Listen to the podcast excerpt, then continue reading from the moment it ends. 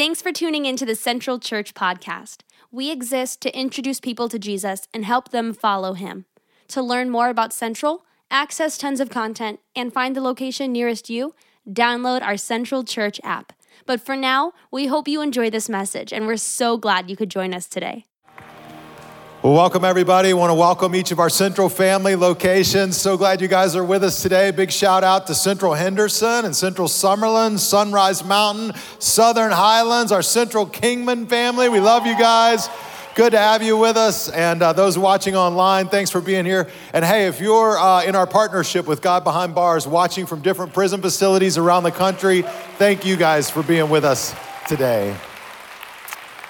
Well, we've been talking about all the feels, how to deal with the feels before the feels deal with you. And we've been looking at the power of emotion in our lives.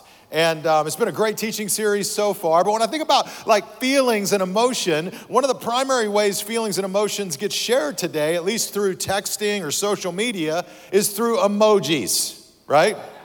We all send emojis, we receive emojis. And so I did a little research on like what are the most popular emojis that people use. And uh, so I learned some interesting things. First of all, this is the most popular emoji of all.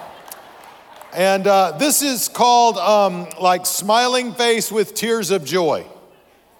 So, you know, we you send this when you're when you're laughing, it's good vibes, when you know you feel good about something or something's funny. Or I always send it when I'm like laughing till I'm crying. That's uh, that's this face with tears of joy. And then the third most popular emoji is this one right here. This is heart eyes with smile. So um, you know, if you're in a relationship with somebody and they send you this, that's a, that's a good day. That's a good sign. You're not in trouble. Guys, you're not in the doghouse. It's, it's looking pretty good. You got, you got the hard eyes, right? We'll take it. Um, but then I started thinking, like, well, what's the second? What's the second most popular emoji? And there were some different contenders out there, at least for me. I, I thought it might be this one. This is the, I don't know what they call this, gritted teeth emoji. This would be the warriors emoji. Any warriors out there down with this? I send this a lot. I'm always like, yeah, yeah, you know, we'll be there. I'm sure. Here's another one of my personal favorites. This is the barf emoji. And uh, I, I like to use this emoji when people send me too much information about something. Like my wife sent me this article this last week, and um, it was an article on why you should always close the toilet seat before you flush because when you flush all the particles then can plume up into the air. And i, I basically was like yeah barf emoji um, that was more information than i wanted to. You know i've been able to live my entire life and not worry about that and now i can't stop thinking about it. So you're welcome just passing the blessing on to you.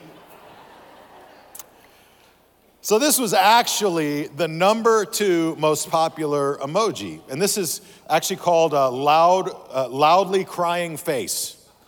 Um, and you know, when you think about it, like, it's interesting to me that the most popular emoji uh, gets to joy and kind of happiness in our life. Uh, the, the, the second most popular emoji then gets to sadness and the swing of emotion there. And the third most popular emoji, love, is actually the reason for both sadness and for joy too often, right, in our lives. So there you go, all three emojis, all of life in three simple emojis. I want to talk today about this emoji, num- number two, about sadness and the emotion of sadness. Now, we've looked at worry, we've looked at anger, we've talked about how to try to manage some of these emotions, and we've said, look, look uh, all emotions are good emotions, right? There's no bad emotions, but any emotion can go bad. It's how we manage it and handle it in our lives, and particularly when it comes to sadness. I think a lot of us just feel like sad is bad right? You don't want anything to do with sadness. We just want to kind of move on. We want to stay over here on the happy thoughts. We want to stay over there on love. We don't want to deal with sadness. And there's a lot of layers to sadness. You know, on the one hand, sadness can be associated with negativity or with moodiness. Um, and, you know, it can also be associated with depression, which I think is going a little further. But in general, just if you're flying high, sadness is a tool that we use to process grief. I mean, it's how we process through loss and disappointment. Anybody been disappointed? Right? Anybody faced some grief in their lives? I mean, all of us, we've all gone through it. Maybe you tried to get, and it doesn't have to be extreme. Maybe you tried to get on the team and you didn't make the team, and that loss just kind of follows you around, and you go through a period of sadness. Maybe uh, you know you you uh, had a relationship or a marriage ultimately break down, and you go through a period of sadness and loss. Maybe you lose somebody that you love, and you walk through the pain of that as time goes on. Maybe life just isn't turning out like you expected, and that sadness is sort of tangible and real. Sometimes you can't even put a finger on why you're sad. You're just sad, and you go through seasons of sadness. Sometimes we face health diagnoses and situations where, you know, we don't understand, but ultimately there's a sense of loss there. And grief is a powerful tool for us. In fact, I would say if you don't work through your grief, you can get lost in your grief. If you don't work through your grief, you can get lost in your grief. It's okay to be sad. It's okay to have a real grief over loss. And the important thing is that we process that in our own way and we walk through it rather than just trying to bury it and deny it. And so I want to talk a little bit about how we can process sadness as an emotion today. And to do it, I want to look at one of my favorite Old Testament stories, which is the story of Elijah at Mount Carmel. Now, let me just set the stage. Elijah is a prophet of God. He has this moment where um, most of the Israelite community has, or many of them, have started to worship the god Baal and a false god in the ancient world. And so he's frustrated by this. And finally, he has this kind of showdown moment. And he gets the king, King Ahab, and he says, Hey, get all of Israel together, make all of Israel come to Mount Carmel, and get all of uh, the priests of Baal to come 450 priests of Baal, okay? And Elijah shows up. So you got the priests of Baal on one side. You have an altar that they build with wood and a bull on top of it. Um, and then on the other side, you have Elijah. And here's the deal here's the showdown. Elijah says to the Israelites, He says, Stop waffling back and forth. If Baal is God, then worship Baal. If the God of Israel is God, then worship the God of Israel. But stop sort of one foot in both waters and all of this. He's like, make up your mind. So he says, here's what we're going to do. If Baal is God, then you pray to Baal and let Baal bring fire from heaven to consume this altar, and you know we'll all worship Baal. If the God of Israel is God, then same thing for him. But he, Elijah says, You guys go first. You, there's 450 of you. He says, I'm the last prophet left of the God of Israel. He says, You go first.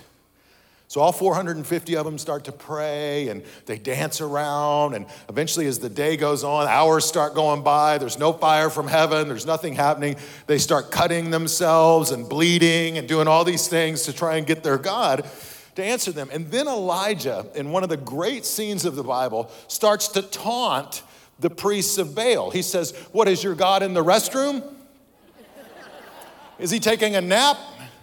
Maybe, he needs, maybe somebody needs to go wake him up, you know? And so he starts taunting these priests of Baal. And finally, they're finished by afternoon, and evening comes around, and they're, they're all exhausted, and nothing's happened. And so Elisha then says, um, Build a trench around the altar. So they build a trench, and he says, I want you to pour four buckets of water on the wood and the altar and everything. And so they do. And he says, I want you to do it again and again. He basically drenches it with water. And then he prays to the God of Israel. And here's what happens 1 King chapter 18, beginning in verse 38. We get to the red word down there. That's how we make sure everybody's awake. Read that out loud here with me. It says, Immediately the fire of the Lord flashed down from heaven and burned up the young bull, the wood, the stones, and the dust. It even licked up all the water in the trench. And when all the people saw it, they fell face down on the ground and cried out, The Lord, He is who? God. He is God. Yes, the Lord is God. So, this is an amazing moment for Elijah. This is like the moment of vindication. Here he is, all the prophets of Baal, all 450 of them. Elijah's just alone over here, but God responds and moves. You talk about all the feels, this is like face crying with tears of joy right now if you're Elijah, right? Like, like God showed up, good things are happening. And then it becomes like an amazing day for him because then he prays that a three year drought will end and it starts to rain. Hello. Then it says that he runs ahead of Ahab's chariot as he's heading back to the city, the king who had been out at Mount Carmel and seen all this. He runs ahead of him. It's almost like a scene from Captain America or something. It's like supernaturally, he's able to like run ahead of this chariot. He gets back to the city. He's had one of the greatest days of his life. But here's the thing about great days I hope you have a lot of them.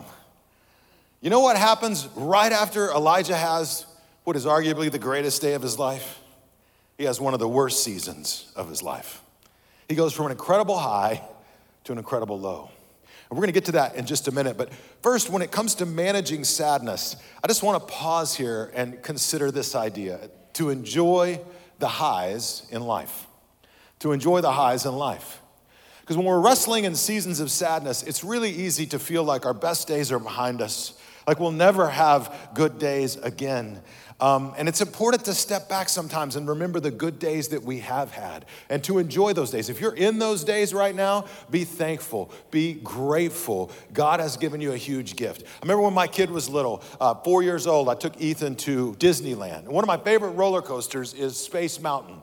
In Space Mountain, you go like really fast in the dark, up and down. You never know what's coming next, right? And I was so sick of It's a Small World and, you know, like Mr. Toad's Not So Wild Ride and Dumbo, you know, that finally I'm like, all right, he's big enough, you know? And so I said, let's go, let's go ride a roller coaster. So we sort of stuffed his shoes, spiked his hair, got him through the height requirement, got him on the ride at Space Mountain. And I remember like he was sitting beside me and the bar comes down and it's so far from his little body. I'm like, that's useless useless, you know? And, and um, we take off, and I remember this particular day they were playing the Red Hot Chili Peppers. They have different soundtracks going, but this was like Red Hot Chili Peppers, and strobe lights are flashing. And, in the, and, and when you're on Space Mountain, you're flying and through the dark. You can't really see what's coming next. And, and I remember like we're, we're going, but all of a sudden I would catch an image of Ethan through this strobe light. And the strobe showed me that he was he, the, the ride was so intense and he was so small he couldn't hold his head up. So when we would turn he'd be like ah you know his head's just like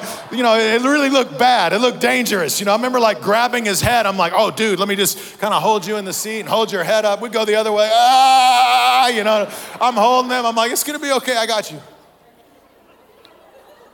all these, you know, all of a sudden we're going left, we're going right. You never know what's going to happen. You're going to, then we drop, then we go up. We finally come to a stop at the end of the roller coaster. I said, Ethan, what'd you think? I'll never forget. He said, That was scary, Dad. That was very scary. and I took him years later as a teenager back to Disneyland. I remember I said, Hey, let's go ride Space Mountain. You remember that ride? And he literally looked at me and goes, I will never ride that ride again the rest of my life. And he hasn't. I've totally traumatized him. But that's what life is like, isn't it? It's like you're flying through the dark at 50 miles an hour to the red hot chili peppers and strobe lights flashing. You don't know when the left's coming, when the right's coming, when things are gonna go up, when the bottom's gonna drop out. I mean, that's life. Life is filled with highs and lows.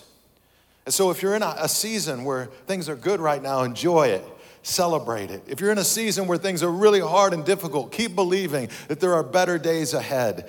But we rarely just stay static. We tend to go up and down. And if you want a great example for that, look to the Psalms, the, the song and prayer book of the nation of Israel. You read through the Psalms, and one psalm is like, God, you're amazing. My life's amazing. You bless me everywhere I go. My enemies, uh, you know, they've all been defeated. You've given me peace. It's incredible. And then the very next psalm, not like the next year, I'm talking about the next psalm.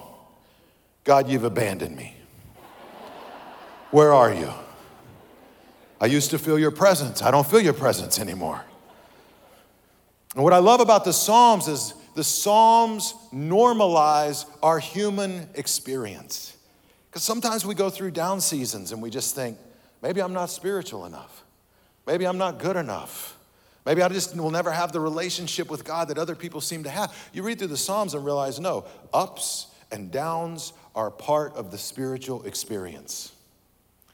What do you do when things are good? You give thanks. Look at this. 1 Thessalonians chapter 5, beginning of verse 16 says this. Always be joyful. That's for highs and for lows. Always be joyful. It says never stop praying and be what? Thankful. thankful. Be thankful in all circumstances, for this is God's will for you who belong to Christ Jesus. I know some of you came to church today and you were saying on the way to church, God, what is your will for me in my life? God, do I make this move? Do I start this business? Do I date this girl? Do I cheer for this team? God, what is your will for me in my life? And I'm not sure what God's specific will for you is, but I can tell you what His general will for you is. We just read it together. God's will for you today, God's will for me today is to be thankful in all circumstances. Doesn't mean I'm thankful for all circumstances, right? There's some circumstances in my life I could do without. But in it, I will choose to be thankful. And what happens when we're thankful is we get the most out of any moment, even bad, difficult moments. So I want to encourage you this week, no matter what you're going through, to be thankful. When you open your eyes in the morning, just say, God, thank you that I get to be alive for another day. When you get up, say, God, thank you that I get to wake up and be free to go about my day. When you eat your breakfast, God, I thank you that I get to eat food and have breakfast. When you get in your car, if you have a car, God, I thank you that I have a car. If you don't have a car, God, I thank you for my friend who gives me a ride. God, I thank you for Uber. God, I thank you for the bus, right? Whatever it is, you get to work. God, I thank you that I have a job. I'm grateful that I can do this. And that horrible customer comes up to you at work, God, I thank you that I'm not this person, that I'm somebody other than this person, right? Right? You can always find something to be thankful for.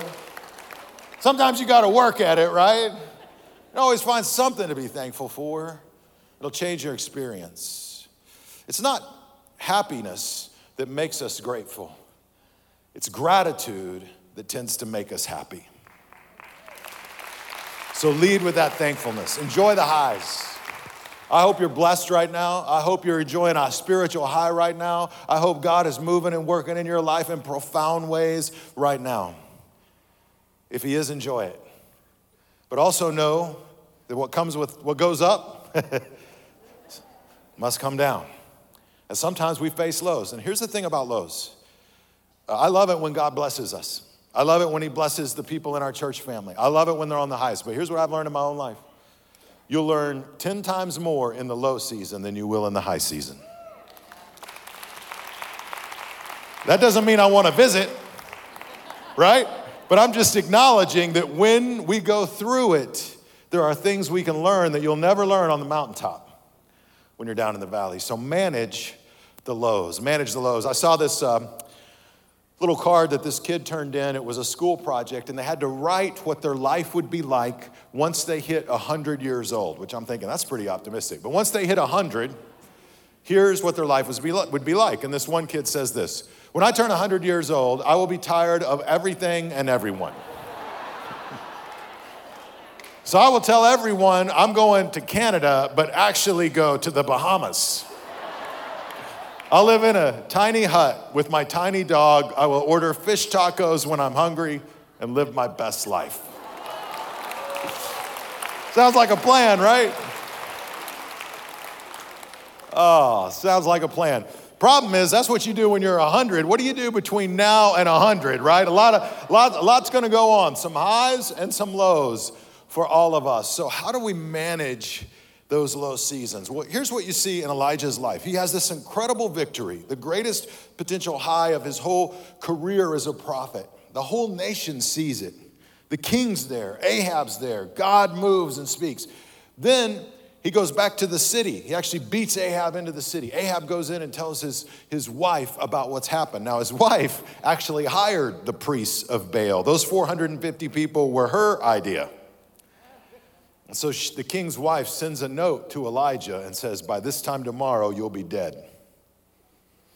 And so now Elijah, he's just seeing God move supernaturally in his life, but he gets discouraged. He gets frustrated. He thought everything was going to be different. He thought this was going to change the whole dynamic, and it didn't. You ever had a moment like that in your life? You thought everything was going to be different, and now here we are again. So he flees for his life. Here's what we see 1 Kings chapter 19, beginning in verse 3. It says Elijah was afraid and fled for his life. He went to Beersheba, a town in Judah, and he left his servant there. And then he went on alone into the wilderness. Notice that he went on alone into the wilderness, traveling all day. He sat down under a solitary broom tree and prayed that he might die. I've had what? enough, Lord. I've had enough, Lord, he said. Take my life, for I am no better than my ancestors who have already died. Any of you ever felt like you had enough? Hmm. Come on. Just had enough, had enough of the stress, had enough of the sickness, had enough of the pressure, had enough of the husband, had enough of those kids, had enough of the drama, had enough of the just just had enough. Had enough of the work had enough of being broke had enough you know like had enough of had enough. And i'm at the end of myself. And elijah sits down and here's the great prophet of god who just had one of the most amazing experiences more spiritually amazing than anything you or i will probably ever experience in our life. And he says god just take me out. I'm finished. It's over after the great high comes the great drop. There's a few things that you see that lead to this moment. When we're reading the text, notice he left his servant along the way and he went on alone. Did you catch that? When you've gone through loss or disappointment, sometimes you just want to pull back. You want to go at it alone. You want to handle things on your own. You want to kind of cocoon in your life and grieve, but we need each other. We are better together. I think back to two years ago, October 1, the largest mass shooting in our country's history happening. Uh, right here in a way that affected many of our central family. And a lot of people were asking the question, and I was being asked a lot like, how do we go through this? How do we get through this? How do we move forward? And the answer was always the same we do it together. We do it together. When you're facing grief, when you're facing loss, don't face it alone. See, Elijah, he left everybody behind and went on alone. Not only that, he didn't take care of himself. He wasn't sleeping, he wasn't eating well, right? He was he didn't have food, water, he didn't have anything. And he's in the wilderness. He's just roaming around now, kind of lost in his moment of grief. And he sits down under that broom tree and he basically says, "God, I've had enough in my life." I, I know it's simple and I know it's basic, but when you're going through loss in your life or disappointment, it's okay to acknowledge it. It's okay to just be honest about it and make sure while you're going through it that you don't go through it alone and that you take care of yourself while you go through it. And I'm talking about things like eating, sleeping, go, uh, getting a little exercise, or at least getting outside, walking around. Even if you're managing more serious mental health or clinical depression kinds of issues, those basic things can still have a positive impact in our lives if we'll do them. Elijah failed to do all of those things. It's part of what led him to a place where he came to the end of himself. And you know what happens in the story? He's sitting there, he wants God to end his life, he's done with living, and it says he falls asleep. He's exhausted. And then an angel of the Lord comes and wakes him up because he's got no food, no water, he's in the wilderness, and there's hot bread and there's drink. And so he eats. And you know what he does after he eats? He goes back to sleep. this happens again and again. And then this is what we read. The angel comes to him, 1 Kings chapter 19, beginning in verse 7. He says, Get up and eat some more, or the what? Journey ahead will be too much for you. See, there's a journey to come, Elijah. God has a purpose for you in your life.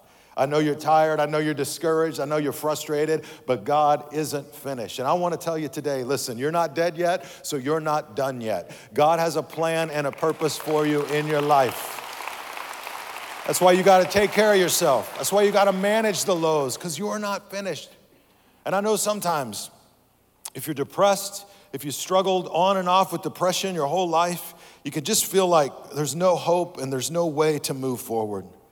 I mean, this hit home to me in a powerful way recently. A friend of mine, Pastor Jarrid Wilson, guy that I've known for years, um, a real advocate for mental health and for the church being open and honest about depression. Uh, somebody who emailed me on Friday and then just a couple days later took his own life. One of his last tweets, he said this Loving Jesus doesn't always cure suicidal thoughts. Loving Jesus doesn't always cure depression. Loving Jesus doesn't always cure PTSD. Loving Jesus doesn't always cure anxiety. But that doesn't mean Jesus doesn't offer us companionship and comfort. He always does that. Jarrid was my friend. And I don't know or understand somebody who had been such an advocate for mental health and for other people living and talking about what they're going through could get to a place where he would take his own life. But what I do know is the church has to be a safe place where we can have that conversation where if you're having suicidal thoughts, if you're thinking about ending your life, if you're ready to give up, you need to be able to speak that out loud and know you're in a community that won't judge you, that will love you, that will accept you. I think the worst thing that you can do is what Elijah did in that moment where you're discouraged, and that's just go on alone. You got to bring somebody into the conversation. Why? Because no matter what lies Satan may have planted in your head, and no matter how significant real depression may be in your life, I believe God still has a purpose for you in your life.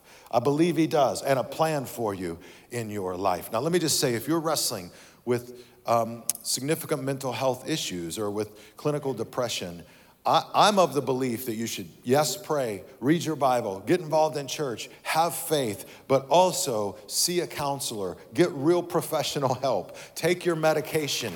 You know, some people think it's spiritual to not take your medication. You're just being wise. You're just using the resources through the people that God has put in your life to take that medication. And so, look, if you're clinically depressed, that doesn't mean you don't love God. That doesn't mean God doesn't have a purpose for you. That doesn't mean there's something wrong with you. It just means we live in a broken, fallen world and you've been through some things. And you may not even be able to put your finger on it, but you're just trying to climb through the best you can. I want you to know we love you, we're here for you, we walk the road together, we're better together. We're better together. And that's the third idea, just to reconnect to your purpose. To reconnect to your purpose. Elijah's in this moment where he's discouraged, he's worn out. God reminds him, hey, you have a journey ahead of you. And so he goes on and eventually he goes to this cave. He gets to this cave, he's exhausted, he's stressed out. You know, he's got all these thoughts going through his mind. He's been through all this stuff and he goes in the cave shattered by loss. But he comes out of the cave older, wiser, and more trusting of God and ready for whatever he has next.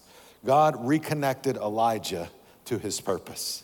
His purpose didn't end on Mount Carmel, his purpose was still to come. Friends, you have a purpose. Even if it's as simple as loving God and loving others, you have a purpose. It's a story I saw on social media, it's been making the rounds. It's about um, an employee of a bookstore. She wrote it to describe the greatest customer she'd ever had. And she said it was this older woman who came in to buy some art supplies, and she was, quote, lovably kooky. She exuded happiness. She complimented this employee on her bangs. She talked about how she needed to buy some chocolate for her husband.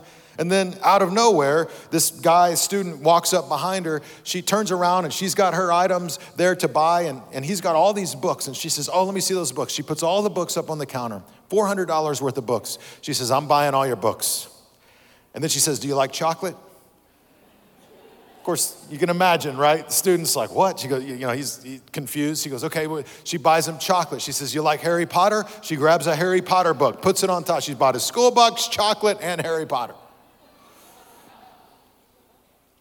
And then she says this it's important to be kind. You can't know all the times you've hurt people in tiny, significant ways. It's easy to be cruel without meaning to be. There's nothing you can do about that, but you can choose to be kind. So she buys all this stuff for the student, and she stares after him as he leaves. And then she turns to the employee, and this is what she says My son is a homeless meth addict. I don't know what I did. I see that boy, and I see the man my son could have been if someone had chosen to be kind to him at just the right time. And then she paid for her things complimented the clerk on her bangs again, and left. And that clerk wrote, That is the story of the best customer I ever had. You know, you never know when you lock eyes with someone what kind of pain they've faced. You know, if all of our stories came out, we'd be shocked. even the person you may be sitting beside, what they've been through, what they've endured. We all face sadness, we all face loss. But the key is to face it and to do it together and to process those emotions and to realize we're not alone. Not only do we have each other, but Jesus says He'll never leave us and He'll never forsake us. So you got to work through the grief so you don't get lost in the grief. Maybe you're here today and maybe you've never crossed the line of faith. Well, I want you to know God loves you, He's for you. He came in the person of Jesus Christ, lived and died and rose again for you so that you could be forgiven and free. And I'd just be honored to lead you in a simple prayer, opening your heart to Him and responding to Him. So if you'd like to become a follower of Jesus today, wherever you're at, I want to encourage you to just bow your head and close your eyes and just repeat this simple prayer after me. Just say, Dear God, I thank you for loving me. Thank you for sending Jesus into the world. I believe he died on the cross for my sins. I believe he rose again. Forgive me for my sins. Give me the gift of eternal life. Help me face the challenges that I'm up against. God, I surrender my life to you. In Christ's name. And friends, with every head bowed and every eye closed, if that's your prayer today, if it's your commitment, I want to ask you to just slip your hand in the air, just to acknowledge before God you're going to trust Him and you're going to follow Him today. Just slip your hand in the air and reach out to Him.